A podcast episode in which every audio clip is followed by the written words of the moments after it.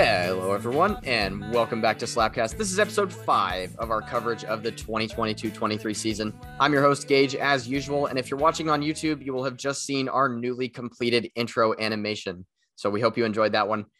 And uh, I'm sure you're all on the edge of your seats for this one. I do have some alliterative analysis for you. Liverpool have leapt into nailing nine. Arsenal are assembling an argument for ambition. Spurs are slowly starting to synthesize something special, but Leicester are languishing lamentably in the lower levels. So there's wow. your your free pass for tonight on that one. I'll be here all week. Uh, I'm joined once again tonight by the full contingent. I'll switch it up tonight and start with Ethan. Hello, Ethan. Hello, Gage. That was another good piece of alliteration there. You know how it is. Got to stay consistent. Reese is here too. Hello, Reese. Hello. I'm happy I can make it. I had a night class, uh, run a little late, but yeah, here. I was just school gonna say. Today. I was just gonna say special thanks to you guys for uh, being here because school started for you guys today. So, and Josh is here as well. How are you, Josh? Good. How are you? I am anxiously awaiting the question of the day, man. That's how? I am. Yeah. that sucks. Did you forget it again? No, I actually know it. okay. so we uh, I recently turned 21 and I was the last one of us to turn 21. So the question of the day is what are the boys' drink of choice? Okay. Uh I'm a beer guy. Uh the selection of beer is changing constantly. I think right now I'm on a Shiner kick. Uh but I was on a Modelo kick for a while. Modelo um, always goes hard and then Shine. They're both those are both like all reliable.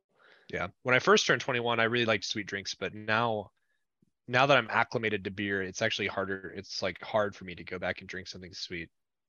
A hundred percent, yeah. Yeah, I'll say Shiner right now. Well, I'm also a beer guy. My current beer of choice is Dos Equis. I think it's been it's been my number one beer of choice for a while now. Uh, I just think it's the best one that you can get cheap uh, in my opinion. Anyway, I don't I don't love dark beer as much, so I don't. Shiner's a little on the darker side for me. I do like it, but I think you know Dos Equis is just closer to what I like a little bit better. So. Yeah, I don't drink too much, but when I do, I mostly prefer sweet stuff. I've tried beer, I've tried, you know, whiskey, all that stuff. I'm just not a big fan, but I um I do like sweet drinks, cocktails, vodka, all that kind of stuff. I do like whiskey, but I'm in college, so I can't afford the good stuff. Very true.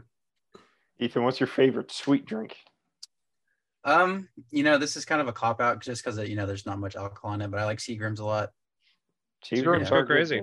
They're good, yeah. It is just Kool-Aid with a little bit of alcohol, but like yeah. like that's the best just part about it. Yeah. It's nice to just sip on, you know. Yeah. But um I've had that Jack Daniels has these like country cocktails that are really good. Um I kind of have to stay away from them a little bit now, but uh, but I do like them. The cherry limeade ones are really good. Yeah. So I'm a bit of everything kind of guy. So Modelo is always like a good fallback too. I do like dark beers, so like a Modelo Negro goes extremely hard. Um, so, but right now, like I got a couple bottles of wine that I've been enjoying, like a Pinot Gringo. I don't know how to say it the right way. Grigio. So Grigio. Yeah, they can say it for me. It's fine. Uh, that was really good. you know, it's gringo. not gringo. I can tell you that. hey, I'm new to this. I've only been drinking for three weeks. So yeah, uh, sure. um, so those have been good. I have a Merlot that's really good. Um, I have a bunch of Busch in the fridge. It's okay. But uh, it's cheap. Yeah, it's cheap. It was like a 12 pack for like 10 bucks. I was like, okay, yeah, we'll try it. It's NASCAR, the beer of NASCAR. So that's always a plus. Um, yeah, I like dark beer. Dark beer is one of my favorites. So you like Sam Adams? I love Sam Adams. Say, yeah. They have a pump. I don't know if the, I haven't paid enough attention in the beer aisle when I went grocery shopping this week if it was if they have a different Oktoberfest and a different pumpkin ale one because I'm they, they do basic. They're different. They are different, yeah. Okay, because I'm a I'm a this is gonna be news to everybody. I'm a pumpkin spice basic bitch. Like oh Pumpkin God. spice season is upon us, and I am excited. It's gonna be a good one, and I'm excited. Your The gringo Oktoberfest is actually yeah. I think the Oktoberfest is actually darker than normal, Sam Adams. So you might want to check that one out. Okay. Oh, Yuengling Lager. Have y'all ever had that? Uh, no. It's really good. So it's in made in Fort Worth. It's one of it's Oh, at nice. the it's the Busch plant in Fort Worth makes it. And it's really good. And they yeah, that one's that one's really good. I had that this weekend. I went over to a friend's house. We had a couple beers and watched some baseball on Friday night. But Nice. you and they have an Oktoberfest I kind of want to try. So it's a it, the fall is coming. It's football season and it's gonna be good. that means fall. it's beer drinking season, baby. I mean, it's beer drinking, football watching, and pumpkin spice latte. I'll agree with you on the well, the second one. Out I of would imagine those. that that's like a shock to most people. Not probably not the listeners exclusively, but all the people who like know us. That that is probably a shock to most of them. I'm not surprised, really. Just more disappointed than anything else, to be honest. Yeah. Um, if it helps, I was I expecting Drink, a bit more personality from you, Josh. well, I drink just straight black coffee most of the year because if it's not burnt, like you can get some good flavor notes from like different kinds of coffee and different ones. Yeah, blends. I agree. But when it's burnt, it's awful, and that's Yeah. why a p- Starbucks sucks and a pumpkin spice latte is reliable because it saves it. That's that's fair, but I just don't go to Starbucks. I don't either. Like So. it's the bane of my existence. I hate that place. Yeah. We want some more comments, so maybe maybe comment what your drink choice is. Yeah. Yeah. Give us some suggestions. We're all relatively new to the world of alcohol, so give us your best suggestions. I will say I'm trying to get more into seltzers just because I know they're a little bit better for you if you're gonna drink. You know, there's like no Yeah, less sugar carbs. And so I tried these new white claws and I thought they were okay, but still just trying I to like find one. the uh, Olivia. Uh, that's my fiance's name. She's a big fan of the. Um, she's a big Truly. Her family's her and her sister are big Truly people. I did ask her about that. and She said it was good. The original flavors are good. Some of their like um like spin-off ones aren't as good. Like but they're like like normal flavors like- like orange and that kind of stuff is usually pretty reliable. Yeah. I will say I have a suggestion for everyone. I just had these for the first time last weekend because they're pretty new. The Bud Light hard colas. Those These things good. are Those so good. It's basically Those just actually soda really with good. alcohol because they have regular soda flavors. So there's like classic cola, cherry cola, lemon lime, which is like Sprite, and then there's orange, which is basically just orange Fanta. but Sounds they have alcohol. They're they're really good. And I don't usually like sweeter think I- drinks, but they're good. I had those in the summer and those were good. See, like I don't like the sweeter. I don't seek out the sweeter drinks, but they are good. Yep. I'm like in the mindset. I think Gage and Reese agree with me on this. If you're gonna drink, like at least drink something like a little bit unique into it. 'Cause, like otherwise, I just have like a Coke or like a fancy lemonade. At least that's my viewpoint on it. Now I know like the taste, like it's not for everybody, which I understand, but that's at least my thought process on it. That's fair. Yeah, I get you. Well, Josh, you did say it was football watching season. I know you meant the other kind of football, but I'll segue that into our kind of football that we talk about here on Slapcast. How about that? It's like five minutes delayed, but it'll work. So we do. Sorry, I was, just gonna say. that. Oh, I was gonna say that is like a me level transition. Oh, No. topic we Uh, no, like five minutes ago, yours are just completely shoehorned out of nowhere, buddy. Yeah. but they work. to break though. it to you. Well, they I work because talked them through and work. I think you just talk, and that's how that works. Hey, it gets us from point A to point B. I suppose it does by bulldozing everything in between. That's you take style. the you take the straight line approach too seriously. So anyway, yeah, I was just gonna mention quickly. We do, if you've been around long enough, you may know that we do occasionally put out a special, which has not happened in a while, actually, probably since between season two and three, I think was the last time we released a special. There is going to be one this week, and it's a good one. So I think you guys are going to enjoy it. Keep your eyes peeled. Should be releasing sometime Thursday afternoon, US time. So that'll be Thursday evening, European time, if you are listening from over there. Let's go on to the main course of the show here. I think this week there are a couple standout results, but I think it makes the most sense this week to go chronologically, fellas. So let's start with the early game on Saturday, which my main point from writing down, or my main point in my notes that I wrote down is that we might have overreacted a little bit about Man United.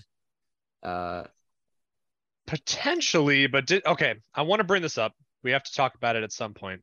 The Yeah. handball that wasn't called, uh, where McTominay, uh, he like played volleyball. yeah, literally, it was like sliding it around, like doing basketball tricks over here. Like I, I don't gold really know what was what was happening. Um, I don't know. Do y'all have any insight on that, or is it just one of those? Uh, it's a penalty for me. Yeah, I, I just I- think they missed it. I don't know. yeah. I that being said up. though i do i do still think like i'm not going to say if southampton get and score that penalty that united are going to still win the game but i kind of do think that i Mhm. think they were generally the better team. I think they played really well in build up some of that combination play that we saw um, is continuing in good vein. So i think we might have possibly overreacted. Here's the thing. He's a Ten Hag is a very good coach and he also has a huge set of balls because it takes it takes massive balls to leave Ronaldo and Maguire out for Again, two games in a row. Again, yeah, I realize it worked against Liverpool, but in the media shit show that is Man United, I think any type of decision like that is incredibly brave. Uh, The other decision that seems to be paying off really well is uh the return of Marcus Rashford at striker because I have been very impressed with him. Yeah. Yeah, he he does really well at, at making runs in behind. I think that's always been one of his strengths. And having him do that centrally takes a lot of the emphasis away from the wide players.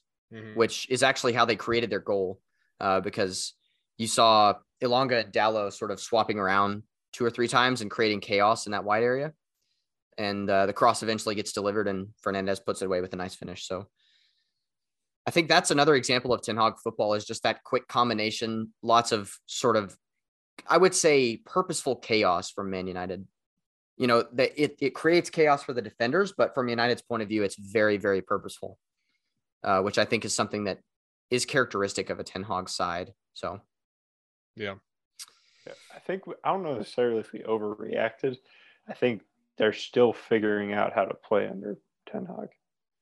I think The other, the other No, thing they too definitely is are. that I think the reaction was warranted, but you know, the important thing is is that like you mentioned, Gage, changes were made like pretty quickly. Maguire and Ronaldo dropped and they're paying off. So um and that that I mean it had those things not happened, I think we might still be um down in the dumps about United, but um yeah, they definitely turned things around. Also, they do have uh new signings um arriving. Obviously, Yep. uh I don't believe Casemiro played in this game. Oh no, he, came on. appeared He came on with ten minutes to go. Yeah, Uh, but you have to suspect he will begin starting games pretty soon. Um, and Antony from uh, Ajax, surprise. uh, yep, is arriving for 100 million, which is a little bit ridiculous, I think. But also, it's you know I've talked about the the the large club tax. It's Man United, so they're going to be hard pressed to find a good deal anywhere because everyone knows they can just pinch money out of them as a club. Um, 100 million seems a little excessive to me, but um, well, I mean, when you look at it, you think maybe they could have, you know, split that money and invested somewhere else in their team.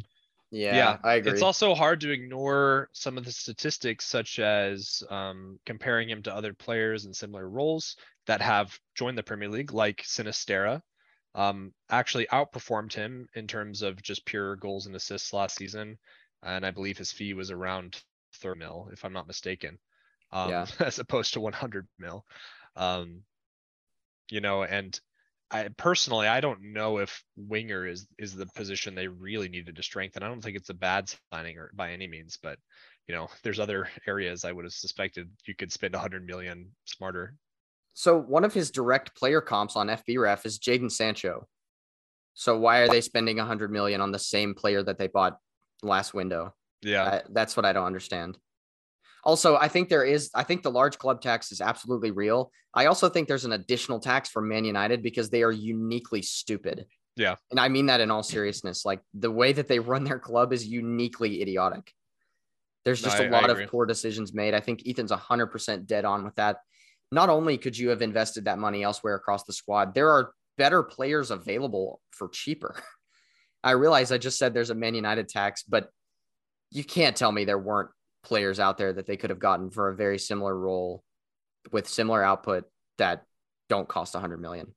Yeah, Yeah, I think I think if you look at their two signings, like Casemiro was like an amazing signing because he at least has like two to three years left in his prime, and if assuming he is a direct swap for McTominay, he allows Fred to move forward and actually Yeah. get forward a little bit more, which is exactly what Fred needs. Because Fred, I think Fred is a good player when he has a solid like defensive midfielder to play with. It hasn't happened a lot at United because they haven't had that because Matic was only good for like a season, season and a half when he was there, when they were both there. Um, and then they go back with a ridiculous signing. Like it does, it doesn't make a whole lot of sense.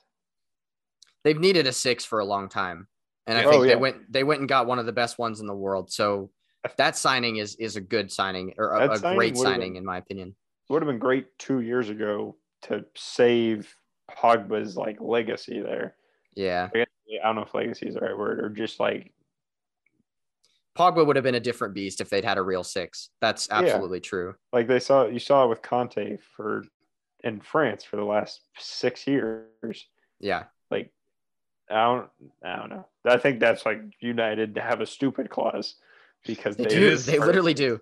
It's funny to me that United, despite winning uh, their last two games, somehow have found a way to make us all uh, criticize them once again by signing Antony for 100 million. Yeah. Uh, I they're unique. They're unique. What could, I, mean, it could pay off, but who knows? Who knows at this point? players also have a hard time transitioning from Eredivisie, es- especially forward players. You know, I can Yep. think of several examples in recent years, most notably from my own club, Steven Bergwijn, who just struggled to adapt. I think uh, you'll you'll see.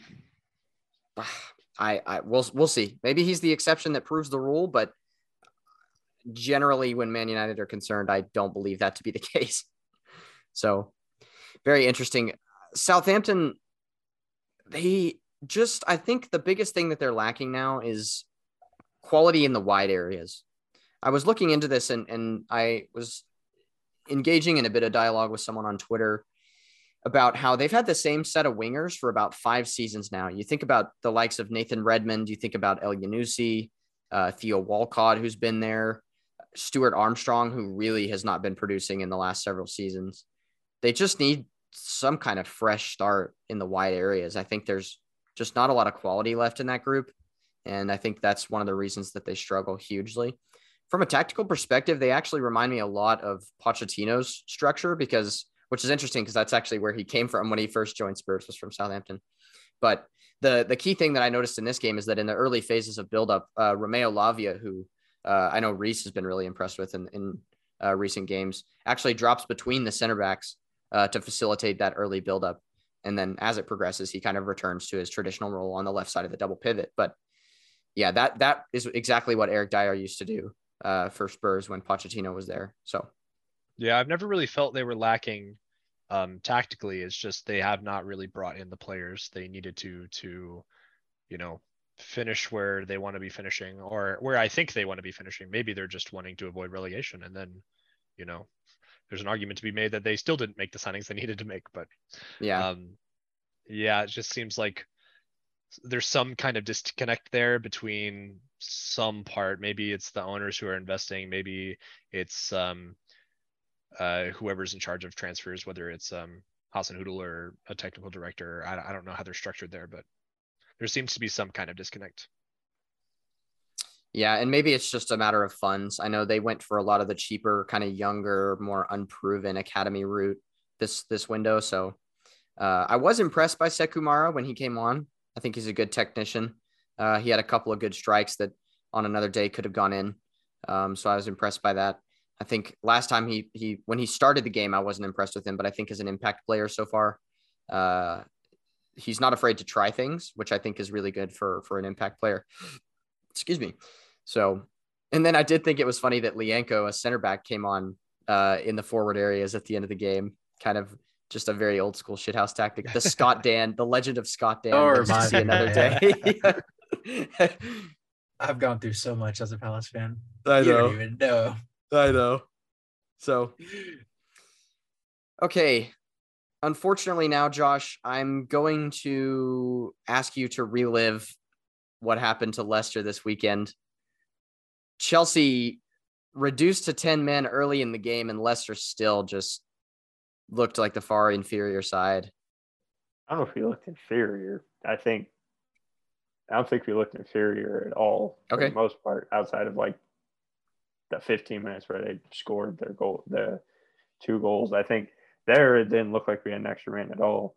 And even going forward, we were create until the Gallagher red card, we red card, we still had as many chances created that Chelsea did. Um, I don't know what's going on with Brendan Gallagher. He needs to go back to Palace. Like he's playing, he just looks. He doesn't look like he has a head to him at Yeah. all right now. He's just Yeah, throwing I his c- body in the ring and challenges. I commented on it last week and I was really hoping You I was did. wrong, but it seems like the trend is continuing. I don't know what it was because like Tyler Adams just terrorized him. Like that one, I if like if you look at like the highlight, if I saw like a two minute video of Tyler Adams highlights, and it was just him terrorizing Brendan Gallagher Yeah. for ninety minutes. Brendan Gallagher, Brendan Gallagher plays Connor for the Montreal Gallagher, brother. Connor Canadiens. Ga- My bad. if you know hockey, you will understand that one. Um, but and then so he gets sent off, and then we look decent, and then Sterling at the start. Well, there was a penalty that got taken away because of an offside in the build-up play, and then Chelsea fans were like losing their minds. It was like, well, if he doesn't commit the foul and he scores, that goal is still coming back. So why should he get the chance in the it? It yeah, it was a one of those like, what are you fucking? Yeah, Chelsea fans. yeah. Shout out And Chelsea fans. the first Sterling goal was just poor goalkeeping, where like Sterling like has nowhere to go, just says screw it, I'm gonna go for a back corner chip, and then Ward, like he just gets caught off his back foot and can't get to a, a pretty weak shot, and then Sterling scores his first goal for the club, and then shortly after, you have um, another goal where Reece James is overlapping and Castagna is uh, marking Sterling at the back post and gets a half step behind him. I don't know if he wasn't, ex- it looked like he wasn't expecting Reece James to do a first time cross, which doesn't make sense. Like he's an overlapping wing back. Like that should be what you're expecting. His Like, job is to deliver the cross.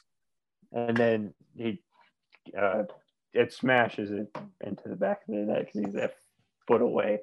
And then we had a goal get disallowed, which was I don't understand why it was disallowed. Like at first I was like, oh, that makes sense. And the more I watched over and over again, so basically Mendy went out to get the ball, and I remember who it was went up and challenged for the ball just because he has every right to that ball that Mendy does. And then they clash. Mendy falls on the ground because it makes sense. Like if you have your arms out here, somebody smacks their head against your arm, you're like you're probably going to end up on the ground. And then it gets smashed into the back of the net off a rebound. I don't know. That was just frustrating. And that was like one of those like inconsistencies across like all. I don't know if it is in the Premier League. I haven't seen enough of these incidents like in the past few years last year with watching La Liga and Serie A, there were so many like inconsistencies of the way that that play is called. Like, Yeah.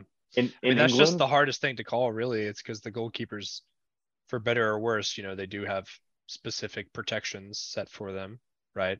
Which I think in most cases are good, right? You don't want players to get injured, but in cases like this, you know, it's 50-50 challenge. Both players have the right to it, right?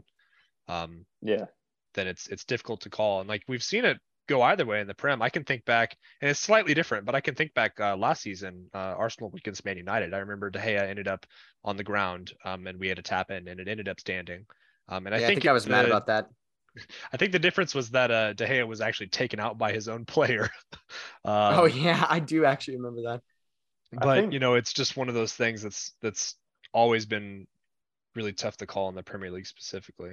Yeah, and I feel like the prem, like the goalie, almost always has the right of way. It's the invincible the goalie problem. Yeah. But then, like in La Liga, it's the opposite. Like in La Liga, like the goalie almost never has the right of way. Like I remember Cadiz last year against Mallorca had two penalties in the exact same situation where they called fouls on the Cadiz goalkeeper, and they are not starting off. Off note, they are not starting the season off very well. This neither of the teams I'm watching in Serie A on La Liga this year are doing great. So Who's your new Serie A team, by the way? Lecce. Lecce. That's right. I Uh, really like now the featuring band. Samuel Umtiti for some reason. Yeah.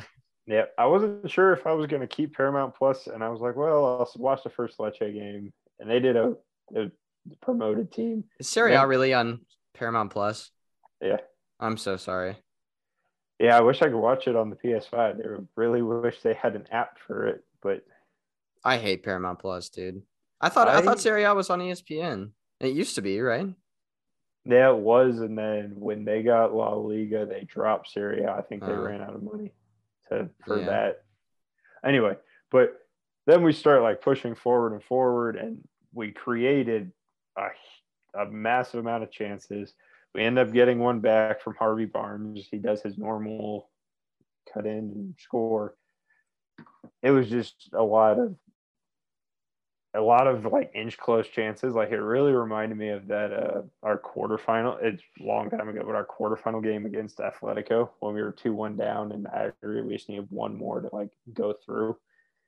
It was just a really frustrating game and just waiting and creating more chances than Chelsea did because we had more men. But I don't know, we fought a little bit more, which I think that was one positive I took from it. Is like he did something to make them want to fight for a game and try to win. So I'm excited for the United game on Thursday, but also hesitant because I don't know how that's going to go. Really hope we don't get smashed, but we will see what happens. Unfortunately, you're going to hear this question every week until I'll get a win. But at what point is Rodgers gone? Because you just have to think. Look, I mean, it would be extremely harsh if this was the game, right? Um, but you have to start thinking like, what's the line, right? Because you're at the point now, and I've seen this before. You know, thinking back to Unai Emery and thinking back to other managers for other clubs, it's like y'all are. It feels like y'all are in this rut now, where even when you're playing well, things just don't go your way, and you need something to change, right? Um, Yeah. what w- win i mean I think, well, I mean, I kind of talked about it last week. I think it's going to come, like, I think he'll probably be the first, if not the second. Uh, looking at our next round of fixtures, it definitely won't be after Thursday against United. I Yeah. think, depending on how the Brighton game next weekend or the Villa game the week after goes. i think i after you said those fixtures i think villa is the one i would probably nail down as the one I mean, if you don't have a win by that point, then some serious questions do need to be asked for sure.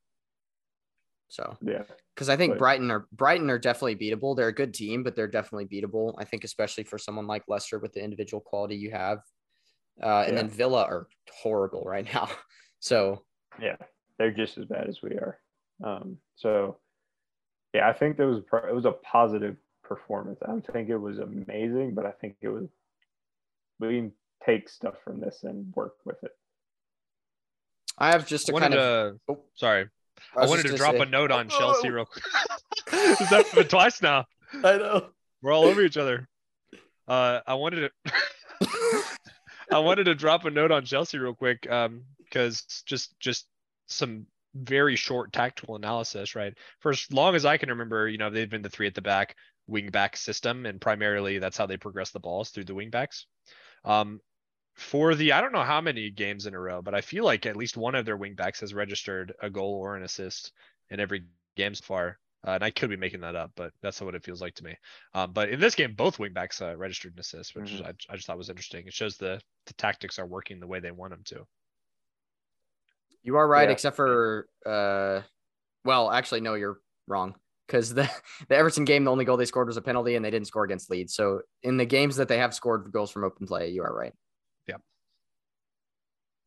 Uh, what I was going to ask Josh is a pretty minute question, but Danny Ward, I know that recency bias is not going to be kind to him on this particular point, but I don't think he's been very good. I don't know what what are you are you happy with him to be the number one this season, or do you want No. Leicester to take the probably Fofana money and spend that on a goalkeeper or some of it? I think we should probably spend some of it when it.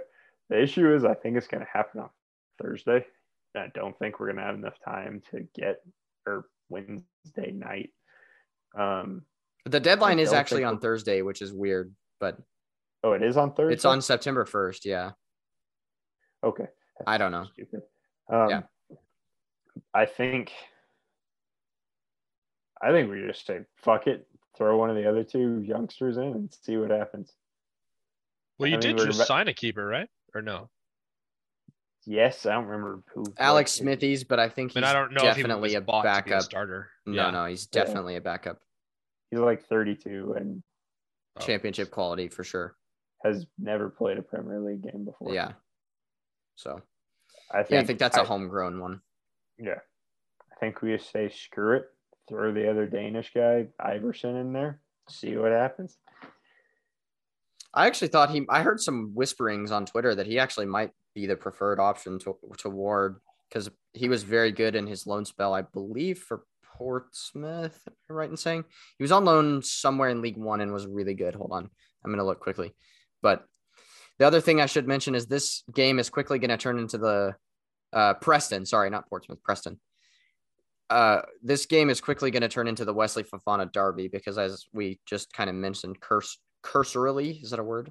We gave a cursory mention to that transfer.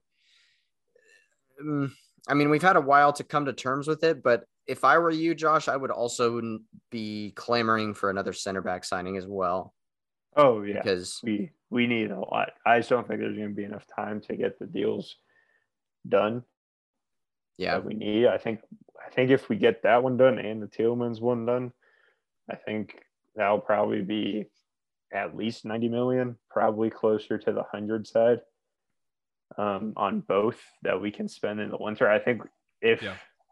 I think if we get them both done, we will have the biggest winter window in the Prem. I agree. I mean, I think, you know, it would, it would be really insane if y'all did not have some kind of action in the winter, right? But, Yeah. uh, you know, I, I'd be really happy with these signs, uh, when they go through, right? I mean, it's just too much money to turn down at this Yeah. point. I think, yeah, and we'll see. Fofana's looked decent. Mart- Martinelli kind of tore him apart. I think he also got no help from the right uh, wing back in that game. So, like, yes, but also no because he got no help from. No, I definitely think he's a good player, right? It'll be, he, he will be a player that is missed and it, like, it will be felt up until January when you I mean, presumably sign we- somebody, but it's like. not really because he didn't play a damn game last season. Yeah, That's true, but. Fucking felt it the entire last season, like we Yeah. had the last three. but you know, like as good as I think he is, do I think he is the most expensive defender in the world? Which I don't think technically is the case, but I think after add-ons it might be. Um, no, uh, I would also say that about Maguire, but you know, I think but here we are. Yeah, Yeah. Yeah. So, all right, Josh. Any final thoughts? Nope. Okay. I couldn't tell if that was, I didn't know what that head motion was. So, okay, Those are cool. let's talk about the record equaling absolute smash fest that Liverpool put on Bournemouth. So, Bournemouth are now minus 14 after four games. They're only Yeah. being propped up by their smash and grab win against Villa on opening day yes, they have had really hard fixtures. They played Arsenal, Liverpool, and City, but 9 0. And they didn't, at least when Southampton lost 9 0, they were down to 10 men. And then the next one, they were down to nine. Bournemouth had all 11 players on the pitch. And like at least three of the goals were from set pieces. yeah, So I don't know, man. they, they're going to finish bottom. Yeah, This, this just goes back to what I said about uh, their game against Arsenal. They just don't have quality. And it doesn't matter if it, I mean, obviously they've had these hard games, but I feel like when they do go up against teams that are maybe around them, they're going to get smashed too. Yeah. Yeah. And I mean we've we've talked, we've kind of poked fun at Forest for signing 17 players, but at least they're doing anything, right? Bournemouth has practically signed nobody because the people they've signed have been extremely not well known, not really proven in this context, right? And they're just not, they have not made any kind of investment to actually stay up. It's more like they're just trying to collect some money from this season and then, and then potentially be a slingshot club. Yeah, there. So I just checked. Their next two fixtures are against a winless Wolves who can't buy a win right now, uh, and Forest. So if ever they're going to show any inkling of any type of quality or guts or anything, now's the time to do it. I realize their confidence and morale has just gotten fired into the stratosphere by this game, but I think, I think honestly, losing it's it's so many goals that it's almost just something that you have to completely ignore. It's one of Yeah. these score lines that's so anomalous that you almost just pretend it didn't happen. I mean, look, Hasenhüttl, it happened twice and he still hasn't gotten sacked, you know? So I think from their perspective, you just pretend it doesn't it didn't happen and move on. But from the rest of the league's perspective, you have to look at how bare bones their squad is and say they're in trouble. Yeah. So it'll be very interesting to see if this game will actually have some kind of pickup effect for Liverpool, or if it will be kind of the same scenario where, you know, they scored nine goals, you know, did we actually, you know, play well in this game or uh, was Bournemouth just that bad, right? So it, it'll, we'll see in the next game whether or not Liverpool are actually, you know, looking like they've improved since uh, their run of poor performances. Yeah, I mean it's a freak result for them too, right? So Yeah. it's you know, so I their next game is against Newcastle. Funny enough, with nine goals, Salah was not involved in any of them. It's not, I'm not laughing. I'm not laughing either. My FPL team is not laughing. My FPL and draft team are not laughing, man. Yeah, Dude, my the one if Darwin freaking Nunez wasn't an idiot, I probably would have got some good points out of this game. Oh you yeah. say that, but I had Salah captain and got six points. Yep. So Same. yeah, which is really Dude, annoying because did you Haaland scored a hat trick and I didn't have him captained. Nope. Sorry. Ethan. Did y'all see the guy who had Firmino captain and Triple- had like no, Yeah, in- triple In our league. Yeah, in that the was our Slapcast league. league, he had him triple captained, and he has like 120 points or something like that. Yeah, I saw one screenshot. The dude had like a hundred. Shout out to that guy. Valentin Mitev, I think, is the guy that had him. Shout out. Speaking of like other Comment if you're listening. Let us know. Other like crazy like betting things this weekend. This is a little off topic, but the NASCAR race this weekend was like this is actually insane. It was like so it's supposed to happen Saturday night. It hold on, hold on.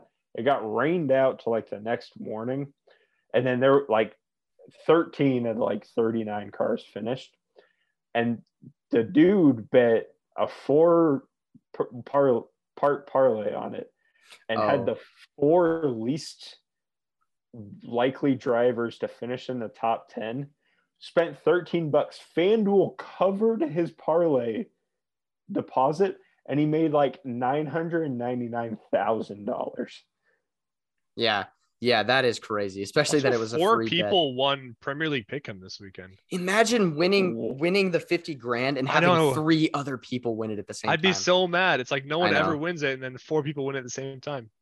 Do Yeah. they all get 50 or do they No, they split, split it. it. Yeah, it sucks. that's what i thought Actually, I wouldn't be mad because it's still a lot of money. I mean, you don't have to pay I'd be anything slightly play. peeved.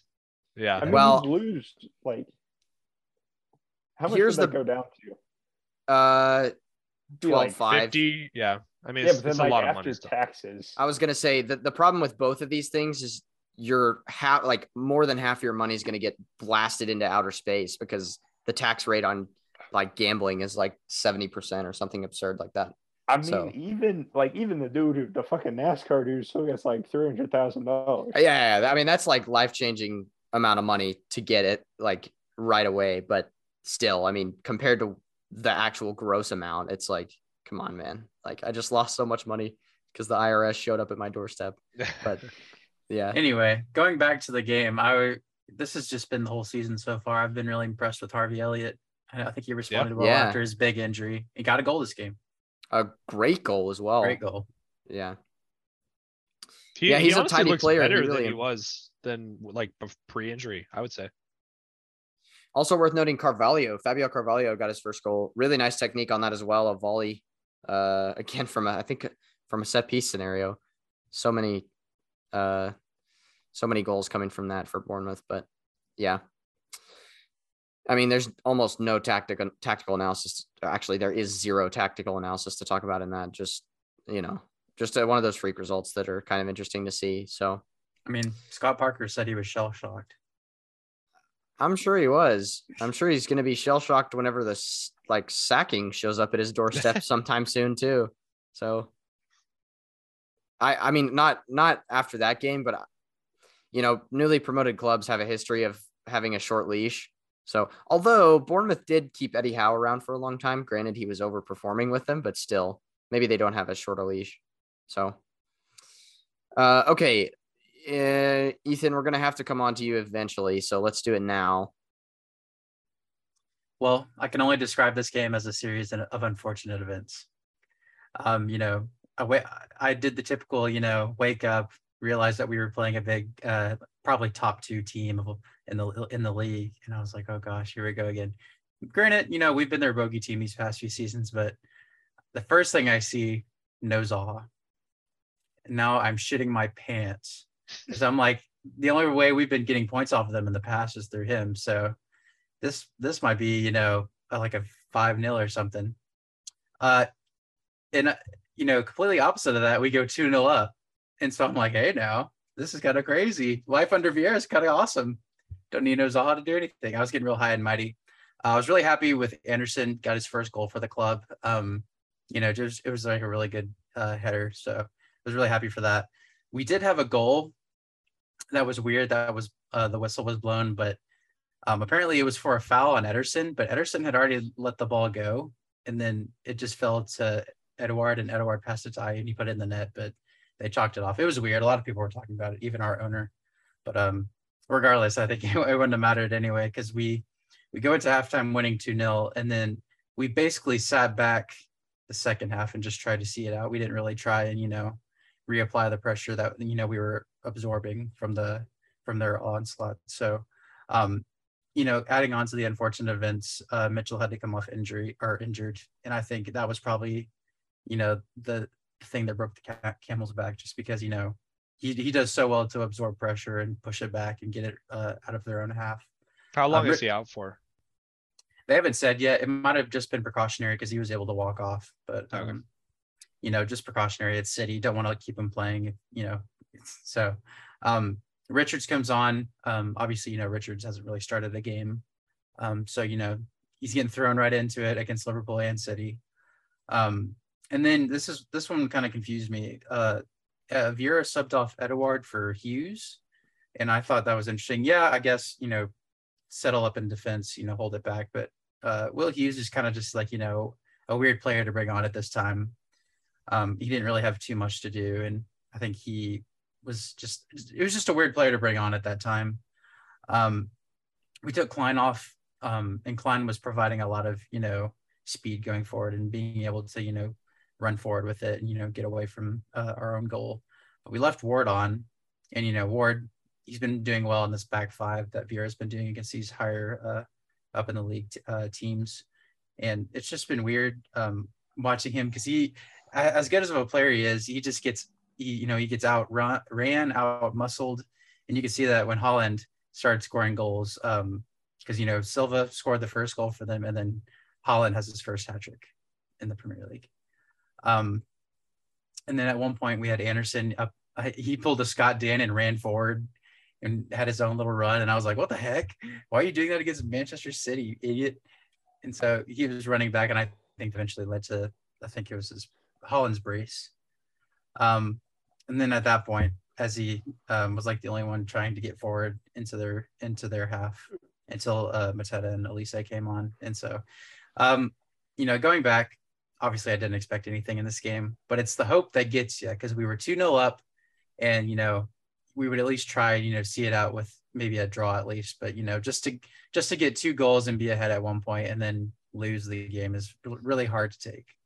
And you have a history in the fixture as well. So you're kind Yeah. of thinking, oh, it's the stars have aligned for us, you know? Yeah, I'm trying to not take it as hard because obviously Zaha's, you know, out um, for this game or that game, and I think maybe this next one against Brentford. But um, just knowing that we were we were churning at one point was, you know, you know, and then it looked like we could, you know, get something out of this game was unfortunate. Those were always tough to take. I didn't even realize it happened until like after. And I saw someone send something in our group chat about like, oh, sorry, Ethan, in like some sort of way. I was like, what the heck? What happened? And then I looked and I saw Haaland th- with three times Three numbers. Like, yeah, I was like, oh, Yeah. That's Well, the what anno- Yeah. Well, the annoying thing is that, you know, when we were, you know, defending for our lives, we were getting the ball out immediately, not giving them a chance to, you know, re, re- go off of what they just did. Um, but when Bernardo scored, you know, that was when we started falling apart because we just gave him so much time to do whatever he wanted to do. Really Um, and I- unfortunate goal too, because it was off the Yeah. deflection. yeah. And then, you know, just these next few goals, uh Haaland's first was just so poor because we, you know, it just kept falling to him. So we couldn't really do anything about that. The third goal was was really crazy because it was just a bunch of passes around the box. And I Yeah. I was just like so I mean that's and then the just their- finish is crazy too. He Yeah, just steps he up and dummies literally- it. Like, yeah, if a foot was there, it was going in. So, I mean, that just shows how much quality that city team has. So, I mean, that's why they're a force to be reckoned with. Um, fourth goal, you see Ward get muscled off the ball and annoying, uh, because you know we play uh defense so you know cramped, you know, being really uh not wide at all really, and so you know just giving them a through ball like that, you know, so wide open was pretty annoying. So it kind of just fell apart, but to the only thing I'm taking from this game is the fact that we were able to survive without Zaha a little bit, just for a little bit. And, you know, I, I it just adds on to the games we've played this season, knowing that we can, you know, play somewhat okay against these good teams. I'll also say last weekend or last week, we talked about the fact that Newcastle were able to exploit the space behind City's fullbacks, which is sort of the famous way to get at City from open play. But no team in the world is perfect from defending set pieces either. So that's the other way that City are kind of get atable as well. So if you have the first one was kind of just a freak accident, I think, you know, you can't really attribute that to much. But the second one was a well worked set piece. And obviously Andersen with a powerful header as well. So I think teams with designated set piece routines are going to possibly have an inroads against City this year where not many others will. So I think teams that honestly teams that don't have set piece coaches are leaving money on the table at this point because it's literally like a free 10 goals a season easily these set piece routines. Yeah it is crazy. I, I did see this thing and uh not including Foden and uh I think I forgot his name, Palmer that came on later in the game. Yeah, Yeah, Palmer. Palmer. every every other player in City's team was more than our record signing. Like, cause our record signing was like 30 million. And like there every player in that squad was over 30 million. This is not a complaint in any sorts. I just thought that was interesting to see, you know, how money really affects this game. Well, along the lines of money, I saw something today that um, this season has the the potential to be the first season in history in Premier League history that I believe three clubs um, could pass the 200 million spent mark. Um, those clubs being United, um, West Ham, I think, and yeah. Surely Forest. No, actually, it wasn't Forest. I mean, they're up there. It's like 130, but it was somebody else that I can't remember. I want to say maybe Chelsea, but Might be Chelsea to put it. The Chelsea might be the one that's like waiting, hinging on the Fofana. Oh, deal. well, because I if the think it is Fofana deals Chelsea. go through, then it will be, yeah. Yeah, Because they spent over a hundred million on Koulibaly and Cucurella. So yeah, who have uh West Ham. No who, all, who else have City signed? Uh, Calvin This season? Phillips and Erling Haaland. Yeah. Uh, Julian Alvarez was already there, and then they also signed uh, Stefan Max or Gomez. Gomez. Yeah. Stefan Gomez, yeah. Yeah. But that Who- was how a, much like were they at? I thought uh, it was Sergio Gomez. I don't know. I think I Gomez. think it is He's a left back. Yeah. Because how But- much was Haaland? Uh, he was not release very clause, much 60 because it was mil. release clause. Yeah, Yeah. and Phillips was around around that price as well. So they're like just over a hundred million somewhere. But uh, all right, we'll we'll leave that game there. I do have a couple lines on the other nine o'clock game, which was well, actually there's two more, but the other one is Everton, so I don't care. Uh, uh, Brighton and Leeds. Brighton picked up a one 0 win, but the interesting thing about this, and Rebecca Lowe actually said this before the game. Shout out Rebecca Lowe. Um, England's best coaching mind versus the United States' best coaching mind, and Graham Potter versus Jesse Marsch, which I thought was kind of an interesting, interesting dichotomy. Uh, funny enough, for most of the game, it was not a very tactical matchup. There was a lot of sloppiness in possession. There was a lot of misplaced passes. Leeds, in particular, were looking. Uh, they seem to have lost all the momentum from the Chelsea game because they couldn't string a pass together in the first half.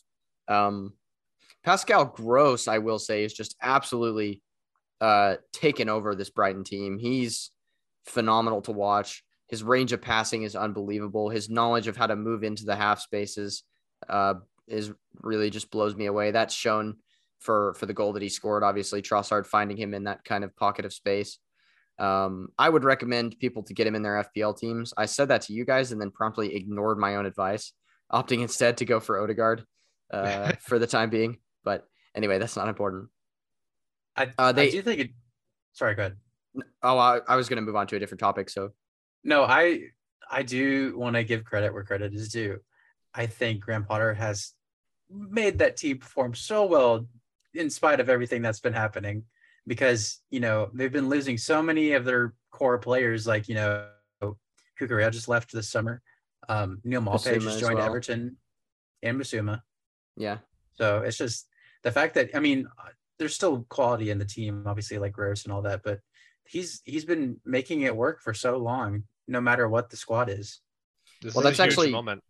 I think they're Yeah, I It's a huge moment it's- of admission. yeah. I remember you were up, you were bitch. down on him. Shut for up! Shut up! Shut up! No, no, no, no. a- I remember you were down on him for a while, but I I always just assumed it was because he was it was Brighton, and uh, I Well, think the you know, time I did partially. the, the time I did complain, they were getting a lot of stupid results.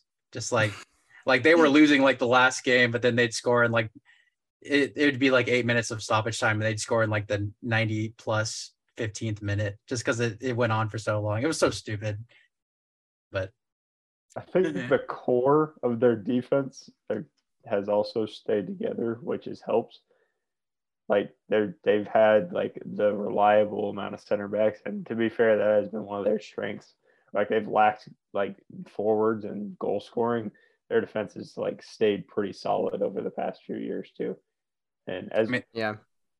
and like Cucurella is not a bad defender, but you don't spend the money for on Cucurella for his defense. He's more of an attacking minded um, defender.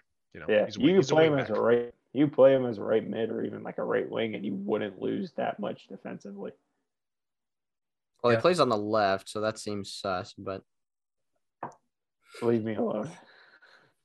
uh, well, actually, that segues kind of nicely to my. Or Ethan, did you get to finish your point on that? Sorry. I did. Okay, that segues nicely into what I was going to say actually, because Estupiñán made his debut in this game as Cucurella's replacement. I thought he was excellent. Uh, so some more smart recruitment from Brighton there. Picked up a player who no one's ever heard of, uh, at- least those of us who are pretty much explicitly familiar with the Premier League. Um, yeah, really, really good performance I thought from Estupiñán. So Admittedly, I don't think any of us had heard of Cucurella when they signed him. At least not very much. Uh, I knew I of him only because he came out of the. Barcelona academy. Yeah. So I remember when that was happening, but other, I mean, I had never watched him play, obviously. So I knew it because he had his racist moment. yeah, when he was at Getafe, yeah, uh, unfortunate, but the so the way the way to nullify Leeds' is press, by the way, is with quick one and two touch passing, uh, because it just leaves them completely floundering. And I think Brighton had that directive from the get go. It didn't always work. Granted, I think you know some of those players aren't quite of the technical quality to make that happen.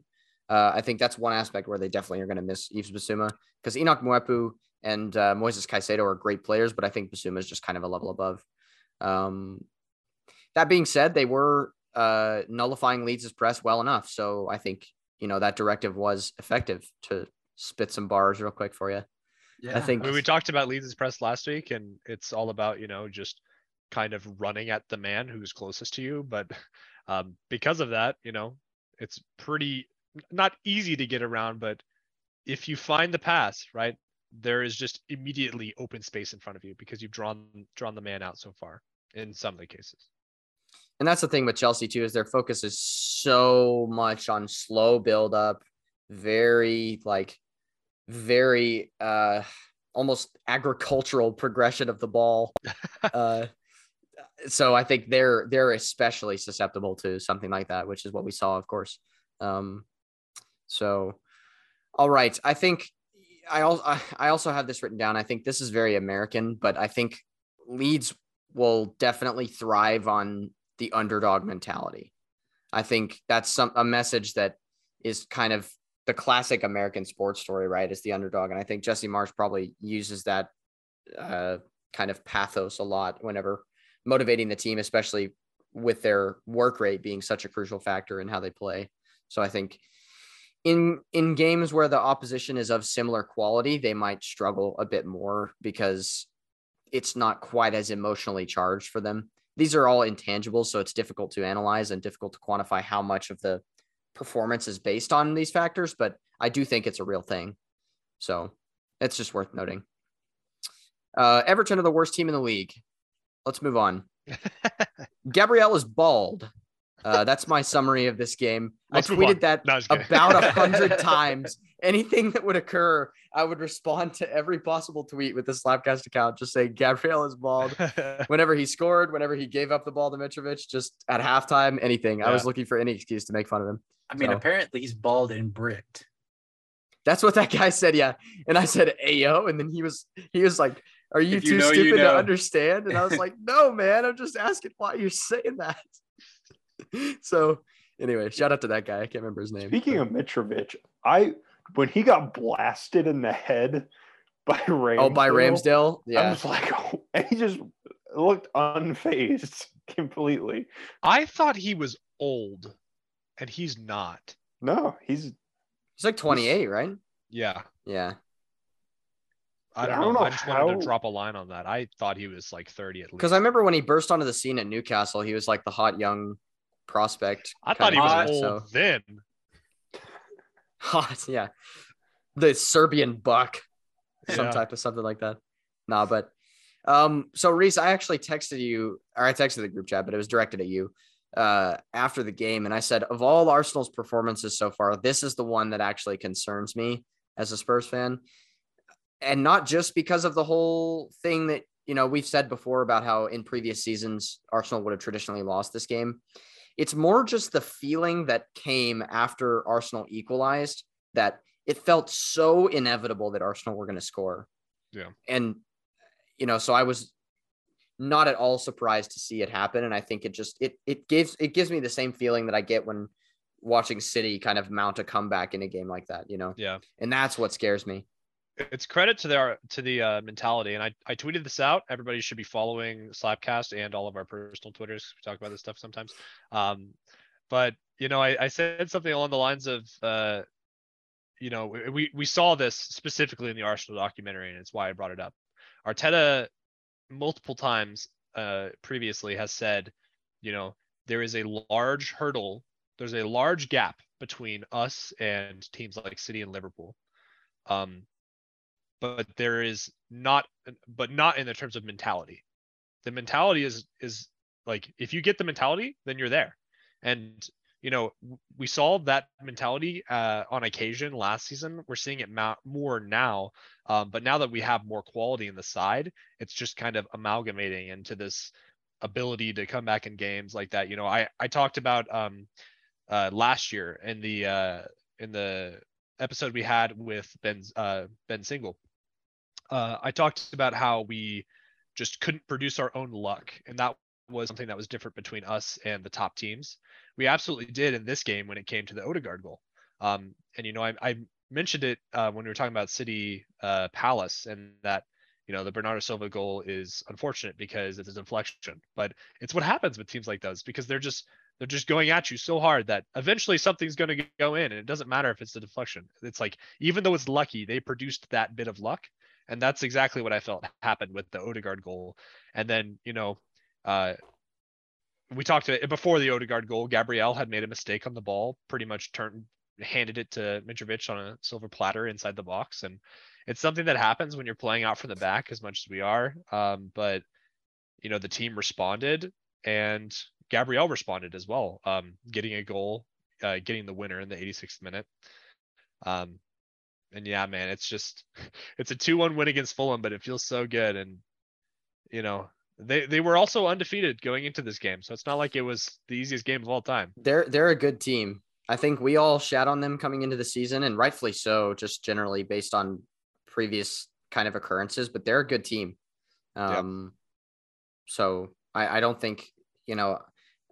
I would like to shit munch and say, "Oh, you've just smashed a bunch of trash," uh, and and a Palace team that was not cohesive yet. So, but Well, that's what some of the pundits are doing. They- They've already. St- have y'all seen this? They've already. Some of the pundits have already started the anti-Arsenal celebration agenda that was from last season. I love it. I love it. It makes me so annoyed. I I don't know. It just gets under my skin. I hate it so much. Um. I hate fun. yeah, that's what they're basically saying. They're Yeah, I know. "Oh, blah, blah, blah." It's like, come on, man. Um, but yeah, it's great to see see a win like this, especially at the Emirates. You know, it, I talked about the fans previously.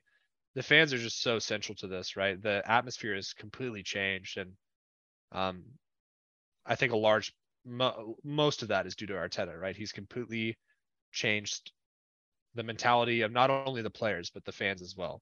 Um, they're completely backing the team. You know, once again, like the Saliba own goal, Gabriel gives the ball away, and immediately, um, some like Arsenal chants start happening, and I don't remember what chant specifically. It wasn't the Saliba chant, but you know, just some Thank some God. random some random assortment of chants started immediately following that moment, um, which is just so huge, right? Um, and you know, I don't I don't want to jinx us, but we've got what feels like a break uh, on Wednesday because we were playing Villa at home. Villa. Um, and they're So, like we said, horrific. they're playing very poorly right now, and it's another home game. So hopefully this will be easier time than the Fulham game. But yeah, man, I was I was extremely happy with this win. Yeah, that's the other thing that concerns me about Arsenal as well is the fans being behind the team. I think is so such an underrated factor. I think you know that season with COVID kind of showed us how crucial the fans are actually, and Yeah. how much of a boost they can give to the players. Because traditionally, I know fans externally from Arsenal, and you'd probably agree with this to some extent, Reese, that there are a lot of Arsenal fans that are quite toxic generally. Yes. Um, a lot of them contribute to the memedom that is the Arsenal fan experience, I think. Um, And so the fact that that's not actively happening in the stadium also concerns me. So, because in previous seasons it was actively happening in the stadium. Mhm. So, Now I want to drop a line. Uh, Gabriel Jesus, once again, I thought he played really well in this game. Um, interestingly, I talked about uh, the tactical stuff previously with Zinchenko moving in midfield. Um, he was unavailable this game due to a slight injury, and uh, Tierney started. And so I was very interested, very interested to see if we would stick with the same tactics, uh, because you know Tierney's not immediately he's not immediately who you think of uh, when you think of fullbacks also playing in midfield, right? He's more of a stay on the wing, go up and down for the whole game. you actually said that, I think, too. yeah, credit to him though. He absolutely did play that role. Um, drifted inside midfield, creating space. I think it was a little, um, it was to a lesser extent than what you would see normally with Zinchenko, but the important factor there is creating the space because by drifting inside, um, it just opens up pockets for other players like um, Xhaka out on the left or, um, you know, somebody else in midfield. Odegaard, uh, especially, I think. yeah, Odegaard, um, who had another phenomenal game. Uh, and then the the last name I wanted to mention, Eddie Nketiah. I was he about to ask on- you about this, actually. Yeah, came on as a substitute, and he his energies just completely changed the game. I thought. Um, I thought you know we were struggling a little bit in the moments leading up to his substitution. Um, we were having to absorb some pressure, um, and then he came on, and um, there was just a flip. Like his energy was infectious, um, and you know, it, he's added things to his game that I think are really cool because him and Jesus, they have very similar profiles. I feel, you know, they're very, they're both very quick. However, they're both good at hold up play, which is something that you don't often see. Um, I actually think Nketiah is better at hold up play out of the two of them. I just think there's there's moments where he just looks so strong, which is so odd because he's it's not like he's huge or anything. Um, he is tall, but or he looks not- tall. I don't know how I tall he is like actually. five ten or Okay, well, he so- looks taller than he is, so uh, maybe But that's a testament to how good think- he is at hold up I think he's bulking up because he looks extremely strong in certain moments, and you know they, they complement each other in that way. And that I think you know Jesus is the more technical player, eh, but he can still hold up the ball, whereas Nketiah slightly less technical. oh, he's five nine. My God, I'm an yeah, even shorter than what I thought, but you know he's looking looking really strong. But yeah, his energy just came, man, and um, he's continuing to put in some decent performances. Uh, it could be interesting because at some point, and I don't necessarily think this will be Wednesday, but at some point Jesus will need to rest. So um, Nketiah will get some starts this season, and it will be very interesting to see if he'll take those chances. It seemed to me that there was also a slight tactical tweak when he came on. I don't know if you noticed that. I don't want to put you on the spot, but do you know exactly what happened? Um, well, he oftentimes has. Uh, I'm trying to think. Hold on, give me one moment. Because I'm trying to think. I think he came on at the same time that uh somebody else did that I'm forgetting. Uh, I'm trying to look quickly as Uh, well. Okay, so here's what it was. Um, Tierney was subbed off for him. Um, oh, that's right. That's right. Yeah. That's what it was. Um, so we went to a straight back three at this point, um, with wing backs and Martinelli and Saka switched sides, and Saka was playing left wing back, which he's done before. Martinelli was playing right wing back, which he hasn't done quite as much, but he actually um, did play this role a couple times last season, specifically, you know, when we would bring on Rob Holding um, to see out the game.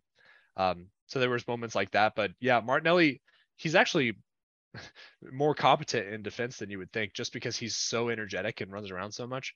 He's extremely good at tracking the ball. Um, so yeah, when this happened, uh, you know, tactically we went to a back three. Um, there was no more, you know, fullback drifting into midfield, that kind of thing. And instead, Nketiah was playing more as a winger, um, ish, but it's kind of a, a fluid attack at that point, right? Because him and, and him and Jesus are kind of swapping around and just creating space for each other, and it's it's really interesting there. But then, yeah, we got the got the equalizer. Um, and we did end up sticking with this back three throughout the game, right? I think it was more of a personnel thing. We didn't really have anybody to sub on. I, eventually, we we did bring off. Um, we did bring off Odegaard. Oh no, sorry. Uh, we brought on Tomiyasu and Rob Holding. Uh, Rob Holding much later, uh, but Tomiyasu played uh, left wing back when he came on, which I believe, unless I'm mistaken, that he is two footed. So He um, is. Yeah. He's been known to play both sides for sure. Um, but yeah, we we did bring on a more defensive wing back in in that uh, position. I for some reason I mean, I'm that was quite late on came that was- off. Uh, it was Jesus actually. So that was a very much a that's right, yeah. like And then we just went see the back game to having one striker. Yeah. Yeah. Nketiah, I think that's sort of inside. They, it was, they were almost operating as two inside forwards rather than two strikers, which I think suits their skill sets really well as well. So, yeah. Yeah, I just rambled for a long time though, but that's pretty much all I got. Well, I'll, I can take over and ramble a bit more if you want. I do. I just want to say Arsenal did have the Europa League group draw. Uh, PSV, Yeah. Bodo Glimt, and FC Zurich in the group. I think. I mean, you would expect pretty much any Europa League group Arsenal should be winning probably, but Yeah. the PSV tie might be pretty fun. So that's a decent enough Bodo group, Glimt are not a short slouch either. They they pushed Roma in the extra time last season, so I'm always a- hesitant to say it's easy fixtures, but despite you know quality that they may have, I think we should be expecting all wins. Yeah, Should be. At least no losses. that won't happen, but that you know that's on paper it's what should happen. But the the last time Arsenal went to Norway, what was that name? That's true. It team? was uh it was uh, Ode- uh, Young Boys or not Young no, Boys. it was uh, that uh, It was Graham Potter's old side. Austria. Oh, they're from Sweden, Östersunds. Yeah, Are they not Norwegian? Swedish. Yeah, well but I knew who you were talking about. Scandinavia, we'll say. So Close enough. either way though. So uh, before I do cut into rambling about Spurs real quick, I just want to give a mention. West Ham did get their first win of the season against Villa. It was a kind of a dreadful game from what I can tell. Villa are not very good. West Ham so far this season are not very good either. That may change. I probably will change going forward. They just announced the signing of Lucas Paqueta. Um, probably Reese is disappointed to to know now that Arsenal won't be adding to the Brazilian mafia, but Yeah. Uh, and then I want to and bring up just just for a moment that uh, Aston Villa is the only team to have lost to Bournemouth so far. yeah, I think Um, that may be more telling than anything. I mean, we talked about it earlier. Steven Gerrard lost his right hand man. yeah, yeah. He did.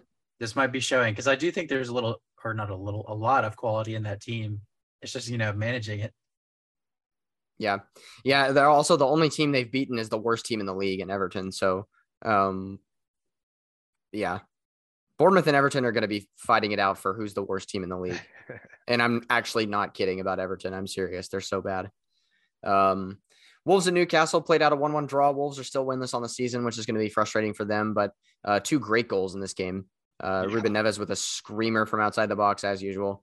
And then Saint-Maximin with a beautiful volley. Uh, take your pick for which one's better. Honestly, they're both cracking goals. But okay, now, so here's the thing Reese asked me last week if the Spurs performances were concerning to me. And what I said was basically give it another week. Let's see how Spurs perform against Nottingham Forest because that's a team that, you know, on paper, Spurs should comfortably be beating. They probably won't look too cohesive because there's a million players coming in and yada yada. So this was a good benchmark for Spurs. They actually did look quite cohesive, which I'm impressed by, to be honest. They are flowing really well as a team, considering nearly all of their players that started were uh, just signed in this window. But the thing is, I think so. An interesting point on this is that a lot of people, my dad included, who's kind of adoptively become a Spurs fan, he was texting me during the game and saying, Oh, you know, we've been dreadful in the first half. Um, you know, we can't get out of our own box. We're sloppy in possession, which the last one is 100% true. Uh, but I think the first half looks a whole lot worse than it actually is, to be honest, because Forest did have a, the lion's share of possession. But please point to me the chances that Forest had in the first half. I don't think there are any, to be honest. I think Spurs If- defended. If Yates could have hit the goal, there was there would have been three meaningful ones, but for some True. reason Yates was the one ending up on all of the the end of stuff, even though he's not a forward. But The one chance, the one really good chance that he did have was in the second half, that header, the uh, the free header. Yeah. But before that, I mean, nothing really, nothing really was threatening the goal. I don't think Lloris had one save to make from a long shot from O'Brien, but it was comfortable. Um, so I, I kind of think that I'm, I'm having a little bit of trouble evaluating Spurs, but I think that City and Liverpool have completely changed the modern perspective of what makes a good team. I think that if a team is not, if a team is comfortable out of possession, it becomes difficult to evaluate how good they are because you think like Forest had the most possession in this game and it seems that they're bossing the game. But actually, I think especially in the first half, there were a few nervy moments in the second half, I grant you. But I mean, I think Spurs were in control of the game for the vast majority of this uh, of this tie. And I think the XG actually shows that. Um, there was only a very brief point at the end of the first half where Forest were leading on XG and they were only leading very marginally. I'll see, I'll uh, flash the, the chart up on the screen um, of the XG progression throughout the game uh, at this time. But um, here's the thing I think Højbjerg is quickly becoming irreplaceable again in the Spurs midfield. I think, you know, there has been a lot of criticism and he really divides opinion, but I think in terms of his breaking up of play and in terms of his incisive passing on both sides of the ball, basically, I think defensively and in an attacking frame point, that's not a word, in an, in an attacking frame of mind, uh, is quickly becoming incredibly valuable to Spurs again, uh, like he was when he first started coming into the team. Bentancur less so. I thought he was pretty poor again in this game. I think the combination of those two is what leaves us weak in midfield. I think Bentancur, well, I had this written down before he uh, had to come off injured, but uh, I think Bissouma needs to start over Bentancur going forward in our best team. Um, did actually suffer a concussion in this game, so he'll be out for a couple of weeks at the very least. So ne- I think against West Ham, you will see Højbjerg Bissouma, which will be very interesting uh, from my perspective as well. He he was weird. He was very sloppy in possession. Uh, he seemed to just kind of randomly decide to press uh, Forest when they had possession in the defensive half. I couldn't really figure out what the trigger was for it. It it, it really did seem quite random to me. Uh, so I don't really understand what's going on there. Either way, I think Spurs again are quite happy to sit back and then hit on the counter, especially against a team that's kind of has these center backs that aren't the greatest quality. With all due respect, I think that's the one area that Forest need to strengthen a bit more. Is I wanted to cut central in real quick with their center backs. Did you notice how far up they were at times? Like yeah, I that's what I mean. Like all all three of them in a line would be at like the 40 yard line yard mark. It's like 40, 45 yards inside the like- Spurs half. yeah. Yeah.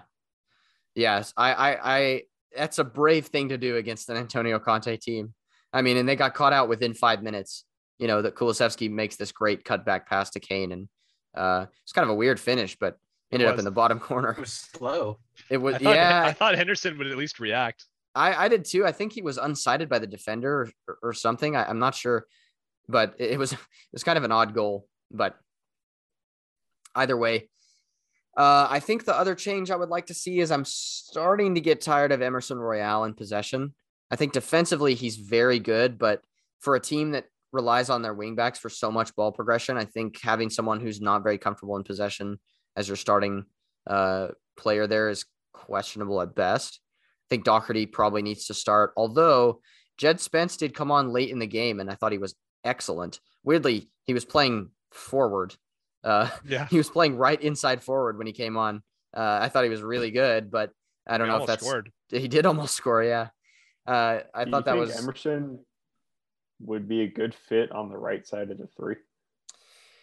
This has actually been brought up a little bit, and he has played there before, I believe, for Barcelona at times. And the only reason I would say no is because generally the right side of the three is occupied by Cristian Romero, who's also kind of integral to Spurs progressing the ball. Um, and I think not having Romero in that role and having Davinson Sanchez there does actually hurt Spurs with the ball. I think that is where a lot of our sloppiness in possession comes because Romero is just that little qu- quality edge higher in terms of progressing forward. So in practice, I would say yes, but the fact that Romero is such a niche player, I think he's pretty much undroppable from that position. The only Who's reason the he left side. uh Davies uh or Lenglet. So Do you but- think would it be worth switching Romero to the left, or is it no? Well, we need a left- left-footed, we he? need a left-footed player on the left side of the three, in my opinion. So, um, yeah, so either Davies or Lenglet, those are the two left footers. So I think Romero. I think eh, like the thing is, I just think there's better options in any of the positions than Emerson Royal. To be honest, like he he's better than Doherty defensively, but I don't think he's that much better defensively to warrant him not starting. Like I think if you could combine Doherty and Emerson, you would have a very good wingback but unfortunately you can't so you kind of have to pick and choose um Well, and then like, do you think Conte's gonna see that? Do you think he's gonna adjust and drop Emerson for him, or do you think he's going to? Because because with like Conte systems are always like very like pre pre medicated, yeah, premeditated yeah, premeditated, Pre-medicated. premeditated like plans of attack on like where and how the ball is going to be played and what runs need to be made. Yeah. Which do you think? Do you think? Leave me. What the Did hell are you y'all just- laughing Did you at? just rip? No. Okay. So new apartment. The street is this way. So whenever some jackass with a shitty muffler skirts Ethan past, thought that too. it was so slow. I It was. I, and you just kept talking. And I was like, "There's no way." I would also be owning it if that was you you would man. you would but fair. still i was wondering what the Um, hell you guys it were laughing at I thought I was just getting shit on for the premeditated. No, i did no, i did too to be honest but Um. Sorry. I'm yeah. so sorry. Okay, sorry, got sorry. the gist of everything across. What? Wait, what did you? What? What? Well, I, I basically, What's your I question? I was asking like who I don't know. I lost my train. I, I'd be, I kind of get what you're saying. I'd be very surprised, and uh, I'd be very surprised if he dropped Emerson right now, specifically after a win. I, I just think that'd be slightly odd. The the only reason I could see Doherty starting the West Ham game is just under the guise of rotation. Yeah, because I think yeah, and I think it, it's a good opportunity for Conte to make changes without it looking suspicious, you know, because I think Son has had four very poor games in a row now. Uh, I think that's no secret. He's been pretty rough in possession, and also he can't really buy a break. He's been pretty unlucky with a lot of things that have happened. Um, but I mean, Richarlison was a live wire when he came on. So for me, I think the West Ham. I know why you're laughing the, the the West Ham game is a perfect opportunity to rotate under the guise of exactly that rather than dropping people if you catch what I mean. So I, I'll be interested to see what the lineup looks like. Uh, so Richarlison, after putting in the most gorgeous outside of the foot cross in history to set up Harry Kane, uh, starts doing keep the uppies in the forest half and then gets booted into the stratosphere by Brennan Johnson. And there has been an outpouring of hatred from everyone on the internet about this about this incident and I love it. He is boiling so much piss. It's so much fun to watch. I Well, hope he does it again in every game. The funny thing is that other than that happening, you know, right when he comes on, he immediately starts like, "Oh, I hurt like myself," flailing Yeah. around. Yeah. He did take a heel to the Yeah, nuts, yeah. to be fair. It was just funny because it was just like a storybook thing. It's so classic Richarlison, though. People are gonna Yeah. man, people are gonna hate Spurs this season. Romero, Richarlison, people already don't like Son. It's it's just I Spurs are piss boilers FC, and I'm here for it.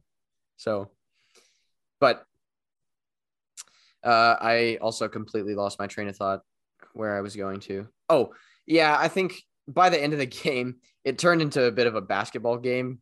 Uh, teams were just breaking up and down the pitch. Really, Spurs could have scored five in the second half. I think just the amount of chances that we had going forward. So it was a bit of a weird game, but I think Spurs managed it really well. And I think, oh, we need to talk about um Penalty. Steve Cook playing Oh, goalkeeper. Wait, what? Well, Steve Cook Oh, playing yeah. goalkeeper for the penalty. What's he doing? Uh, do you guys think this is a red card? I'm just curious. Uh, no, I don't. I mean, it looks it looks like it should be after the fact because you know they saved the pin, but it technically he's not denying an obvious goal scoring opportunity. Or it, it's like the wording is really strange, but every time we've seen a red card, it's not about it's not really about the opportunity. It's about whether or not the ball is going in. And True. Kane, and Kane wasn't going to get there. Ethan, what do you think? Because I feel like the two corners have their Arsenal and Spurs hats on for No, this. No, Well, I- actually, I'm not 100% about this, to be honest. I don't really know. I would agree with Reese just because, uh, you know, I, I also think it didn't look like he was going in. It was, you know, and the uh, every time I have an opinion in regard to VAR, I feel like it, it just ends up happening the opposite. So I, I don't even know what to think anymore. I'm I'm not saying it should have been a red card, and I don't. I mean, well, it's because it's tough. could have I don't. It could have been. Yeah, that's what I'm saying. Like It could have been, and no one would have cared. Exactly. Yeah. I will say also, Steve Cook has done this before. I don't know if you guys remember. There was a game between Bournemouth and Norwich about three seasons ago, maybe. oh And no, uh, no, not no, no, Bournemouth, but Norwich. the only reason you might remember this is because the Bournemouth goalkeeper got caught like out in somewhere no man's land. I don't know why what was happening, but Ramsdale. it might have been It actually. could have been. but um uh Teemu Pukki had a shot like he was so far out of goal that Teemu Pukki had a shot from like the halfway line roughly and Steve Cook like dives backwards and palms it. Look it up. I'm sure it's somewhere on YouTube. So he has a history of playing goalkeeper. Uh that he did get a straight red for that. Um but I think we talked about it on the podcast actually somewhere Really? a long I don't time ago. remember. I'm pretty sure we did. I don't know. I'm not gonna go look for it because it was I so it- long ago. And it would have been like absolutely season one. paid off for him. no, Uh, the the gamble was ended up being completely worth it because Dean You know, I had a- Henderson going cat mode. I had a funny feeling that Kane was going to miss when he stepped up, but mostly because Peter Drury goes, he hasn't missed a penalty in 21 attempts. and I was like, Yeah. yeah. okay, thanks, Peter. But I did think the the like I don't know, man. We talked about how Forest had possession, but it wasn't really meaningful. The thing about having possession when you're at home, though, is it gets the fans involved, right? Because true. because it, it makes them think you know you're dominating the game and so the- the fans are really involved the penalty gets saved the I was are worried after that. I Yeah, was really worried. immediately that. following that i thought y'all were going to concede for sure um so you know credit to you i think it's absolutely huge in that moment to weather the storm and come away without conceding there because all the momentum was on forest in that moment And Kane never misses penalties. Yeah, that's the other thing is it's like it's a huge it's a huge blow in in multiple senses. Like the, the penalty saves, so the fans are all riled up, uh, the players are riled up. It's Kane, so it's like yeah. extra. As soon as the penalty, ha- if as soon as Spurs get a penalty, it's an assumed goal. Like Yeah. just because Kane is so automatic. But yeah, so it's just it's an extra live wire for the Forest fans for sure. I'm a big fan of that word right now for some reason. I don't know why, but I must have heard someone use it and liked it. But Josh, you look like you want to say something or fart, so I'm not 100 percent sure what's about to happen. I looked up the Steve Cook save, and oh my god, what a save! Guess The the one against Norwich. You talking about the one against Yes, Norwich? It's I crazy, forgot. right?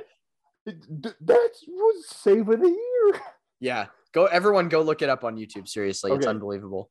Oh, guess what month and what year it was from? Man, I- Go around in a circle. month Okay, well, and who's the what's the circle order for you? Because I think it's different for all of us. Gage, go first. I'm gonna say October 2019. I think it has to be 2019. No, Uh, Ethan looks deep in thoughts. wait, when did Norwich get promoted? Which time? The first time. I mean, I don't I don't remember to be honest, Well, but I feel think like I every- would give it away. Every time they get promoted, they get relegated. They're never in the league for like. I'm gonna go a time. 2019 as well, but I'll say like I feel like it must have been like late in the season or something. I'm gonna go with like Mm, April. I was Actually, gonna no, I'm gonna go August. it was first month of season. Okay. I was thinking December 2019. So it- Ethan was the closest. It was January 2020, like right Dang. before the the pause. I feel like all the weird stuff that happens in the league happens around that So- time. Like So like it was Alisson header, season one. I think happened around that time. It was. Dude, No, what a no, wait. The Alisson header was like way late in the season, right? I thought it was like in Which one? May. Yeah, that was like a season Oh. saver for them. Yeah. Which one? Alisson scoring a header for against West Brom. Oh yeah, that was in like Way That it was in the during- season, I think. Shutdown though. so- Yeah. Oh, it- oh yeah, it was. I forgot about that. That's no, it wasn't because Liverpool No, won the it title the shutdown season. no, that was Oh, the yeah. last- It was 2020. No, that was the that was the year they got fourth. yeah, that it was was the the year second where no time. fans were in the stands. Yeah, that's that's Yeah. what I meant. There was no Yeah, fans. okay, because but it wasn't during Project Restart. Yeah, yeah. because if he didn't score that, we would have been in the Champions League. Yeah, that sucks for you. So, uh, You're I did not want in the. Champions League either. Hey, Yeah. I, that's why I get to do it. I I know. Oh, no, I get to do it because I we are in the Champions League. I am in the Champions League. No, we are. Uh, there is a hilarious stat, by the way, that dating back to last season, Davinson Sanchez hasn't conceded a goal in nine hours and 47 minutes of play time.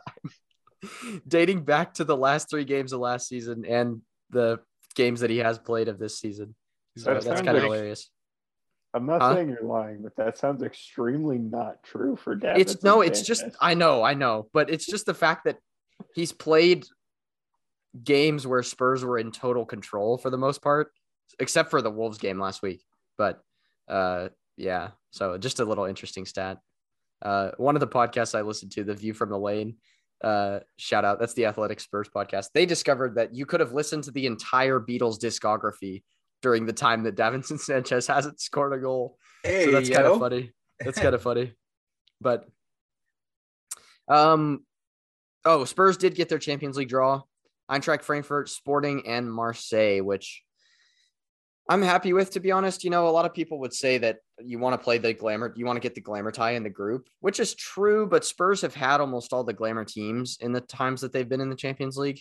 So, interestingly enough, we've had Barcelona in our group, we've had Real Madrid in our group, and we had Bayern in our group for three of those seasons. We got out of the group all three of those times. The one time that we didn't get out of the group, our group was Monaco, Leverkusen, and CSKA Moscow. so maybe we're gonna go out in the group stage this year. I don't know, Yeah, maybe. but You know, the team that I think had the best draw was Viktoria Plzen, the uh, team from uh, is it Czech like the- Republic. yeah. So it's Czech Republic. yeah, that's what I thought, but yeah. So they got, I think they got Bayern, Barcelona, and Inter. And Inter, yeah. That's insane. That's a horrible draw. like, it's horrible, but like the away days you're gonna get with that are amazing. And if you're True. you're the pot D club, you're probably not gonna. They had to go through qualifying and everything. So like that, like all things considered, that's a pretty amazing. It's a cool experience for them. Yeah, that's true. So Kind of like those videos of like when Germany played Gibraltar, and the Gibraltar team has to go play in like the Allianz Arena. Then they're just like, and then lose by 20. Yeah, because normally Yeah. there's rocks everywhere. Yeah, I that's know. the background. Hey, the- Gibraltar's a beautiful place. Don't shit on It is. Gibraltar. No, I'm not. I'm saying they got some nice rocks. The rock of Gibraltar. The, yes, the rock. But okay, we've derailed this significantly. So uh no, you're good. I had a really good segue and I forgot. Oh, I was talking about discography, and now I'm gonna have Ethan pull out a disc, an album. Give us the album of the week, my brother. I got you. This week I got ah, the Fun House or Fun House by the Stooges. It's number 94 on the uh, Rolling Stones top 500 albums, and um, I've recently just been going through that list because I thought it'd be a good way to find out more uh, popular music or let's say more well-produced music because obviously a lot of that is very much dependent on how the music is produced. Um, and funny enough, as I was listening to this, I realized that it was, um, if any of y'all know who Iggy Pop is, he's a pretty popular old punk singer. Um, he was a part of this band. And one of the songs in it, I think it was 1970, uh, is the name of the song, was in one of my MLB games growing up. And so this was when I was like seven. So I was like, oh my gosh, this is insane. And so I was just, it was in another game I played, uh, called the Bigs, which was another MLB game, which was insane because it's just all these buff MLB MLB players. But uh, after listening to it, it's like a it's a great punk record. Uh, I think it's like an early uh, adopter of punk, and um, has a lot of energy to it. So I, I have to recommend it for people who like loud music. Very nice. I'm uh for, for I think almost our whole generation, at least largely the male segment of it, has had our music taste shaped by sports games because Yeah. there's just so much banger music in sports Mhm. games for whatever agree. reason. I know. I I still go back and listen to like all the NBA Live 07, you know, tracks and all that. It's just good music. They they found a way to make it like and it's all it's all dependent on the sport too. Like, you know, FIFA's usually indie, alternative, international music, while football is more rap and it's it's cool how that's like how it's just set up. I think my three like most like sports games that, like influence it was like Madden 08 with like Steve McNair on the cover, and then NHL 13 with Claude Giroux on the cover, oh my dude, That that game stupid. has one of the best soundtracks ever. and then FIFA 15. It was Yes. third FIFA. So That's that's my favorite soundtrack from FIFA. that that one, and I had like the FIFA online on my iPad, which helped me and Ethan become very good friends Mhm. once I showed him this. Yeah. and then with the Chris, yeah, that was a good memory. And yeah, that soundtrack went insane. Mhm. Those those early years of like our middle school and early high school years of FIFA soundtracks are just the most like perfect set of songs anyone Yeah. could have ever dreamt up, to be honest. yeah. It just even going back now and listening, it just gives me so much like nostalgia and good Yeah. vibes. It's embedded in my DNA. It really is, dude. It really is. So Josh, do you have a jersey for us by chance? I do, and they're all unpacked now Let's. Hey, for the way to go. majority of them. So for at least so far. I've bought when I had the money to do it, I bought a jersey for the World Cup, and I'm gonna buy one for like every World Cup until you know I die. Um, so this is South Korea's away jersey, and it's actually pretty cool. It's got like the uh, it's kind of hard to do, but so the top half is like red and the bottom half is blue. So it's got like got like scratch marks from like a tiger, and it also gets like the symbol and the flag, and they have a cool badge. The tiger's cool and then it's got the little symbol that I was talking about on the back. So it's a pretty simple jersey, but it's one of my favorite ones, and it's just kind of nice. And it's, it's it's a Nike one when they switched that like super soft material, Nice. like Yeah. lightweight one. I do think Um, it's it's interesting because a lot of the World Cup jerseys are coming out right now. dude. Those Yeah. Puma ones were horrendous. The USA away. I know, one I'm dead. So bad. I know. I don't I don't like either of them. I don't like either of them either. I don't mind the white one as much, but the blue and black one is horrendous. just just seeing all the other teams make these amazing jerseys, like that of Mexico, the Mexico away jersey. That Is looks so nice. That the purple. Argentina one. Yes. Oh, my, so you that looks just so insane. you just think that we could have done so much better. So That I purple think Argentina jersey is a World Cup winning jersey. That's what that looks like to me. the uh, the Puma. Did y'all see the Puma ones with like the boxes? Yeah, Yeah, it's horrific. those are interesting. The The the other one- Moroccan one looked good. The Moroccan one actually looked good because they were like, "Yeah, we're not going to put their flag in this. We'll, we'll be good." And then we're like, "Yeah, we're going to put the flag in this." And the rest of them, it didn't make sense. Puma's had Yeah, some stinkers recently too, because they had that whole thing where all their all the Oh, big the- teams that they sponsor, words. yeah, the words. it looks like a T-shirt. That's You know what I'm talking about? Like the Yeah. Man City third kid and Milan had one.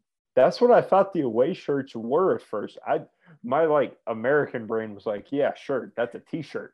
That makes sense. That's a cool T-shirt." And then I like, like ten minutes later, I was like, "Wait a." Then they started playing matches in them, Yeah, and I was like, "What is this absolute trash?" So yeah. I like looked back and was like, "Oh, these are actually World Cup jerseys, not just T-shirts." Oh my God, what are they doing with their lives? yeah, pretty pretty horrendous. And while we're on the subject of jerseys, actually, I'm just I know this I this will not make any sense to the audio listeners, but I've hung my jerseys up on the wall in my new house, which is kind of exciting. So we've got the classic ones. This that one is my favorite jersey of all time. Uh because nice one. that's the one that we wore in the Man City game, the 4-3, and the Ajax game, the Lucas game. So yeah.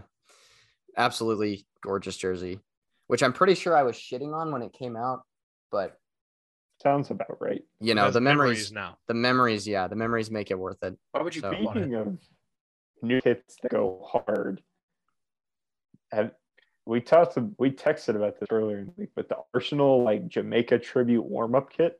Man, yeah, it our goes stupid. people, our kit designers are just they're they're always top, man. They're cracked, yeah, no doubt. I think the '90s fashion coming back was the best thing that could have happened to Arsenal. Yeah. Yeah, At least like jersey and and them Fit-wise. being partnered with Adidas. Adidas just don't miss, man. They don't. Nike needs to be fired into the sun, and Puma needs to be fired into the sun as well. Adidas should just make everyone's jerseys. Luckily, when we had Puma, they weren't quite as bad. But yeah, since Yeah. we've switched to Adidas, literally every year, it's like we've got at least one banger. I think the last good Puma jerseys, I think it was the year that Arsenal and Leicester both switched over. It was that one that had like the dots that like slowly faded. Do you know what? No, I don't even. I don't which which club are you talking about? I, th- this was like their like um, what's it called? Like Who are they? Which club? Oh, oh, oh, oh, got it. where it had Sorry. like the the dots that like slowly like faded away to smaller dots on like the shoulder and was like a stripe going down. I'm trying to see if I can find this Leicester jersey. It might be oh, in my if favorite Leicester club. had one, I think I remember. Are the dots white on the Leicester one? they it depended on the one. Like our home jersey, it was gold. It's Okay, the jersey I have remember that. Okazaki on. I don't really. Oh, remember, to be yeah. honest. I, I do know what you're talking about. Yeah, okay. That, I like those, and then I think that was their like tipping. We used to have. I have one of the uh, Under Armour jerseys on the wall from when we still had them, but I think, as far as I know, they quit making soccer kits. I think so. Do they still make them for AZ Alkmaar? And Why would I know that? yeah, man. I don't know. They Southampton kept him for a long time, but I think they're Macron now. They are Hu- Hummel. Oh, they are Hummel. Yeah. Okay. Yeah, because I remember Southampton was the last club for a long time that had Under Armour, but our Under Armour kits are nice. I liked them, but then we signed a huge deal with Nike, and Nike can get into the bin. So, uh, all right. I think that is probably enough rabble rousing from us, gentlemen. I think we, it's well enough time to end the show. If anyone's even made it this far, we really appreciate it. Uh, just listening to us reminisce about music and uh, uh, chat some shit about kits as well. So we hope you've enjoyed. Uh, you'll get another look at the animation as well if you stick around. It'll be in the outro. So please let us know what you think about that. Uh, if there's any changes you think we should make, I can maybe do it. I'm still learning my skills with that as well. So I want to say thank you to the fellas for joining us. I'll start with Ethan again because I did at the beginning. Thanks for coming on, Ethan. Yeah, of course. It was a great episode. Josh, thanks to you as well. Thanks for having me. I always enjoy it. And uh, Reese as well. Just like Ethan, first day of class, just came straight from there and uh, came straight on the show. So thanks for that. Yep, of course. I was looking forward to it all day. I was ready. Yeah, so was I. I was uh trying to get out of class so I could start doing prep and uh yeah. And uh, of course, want to say thanks to producer Chris and Manifest and Magpie J as well for their uh, continued support of the podcast. We hope you're all uh, enjoying the Premier League. We hope you stay safe and stay healthy. We love you all, and it's a goodbye from us.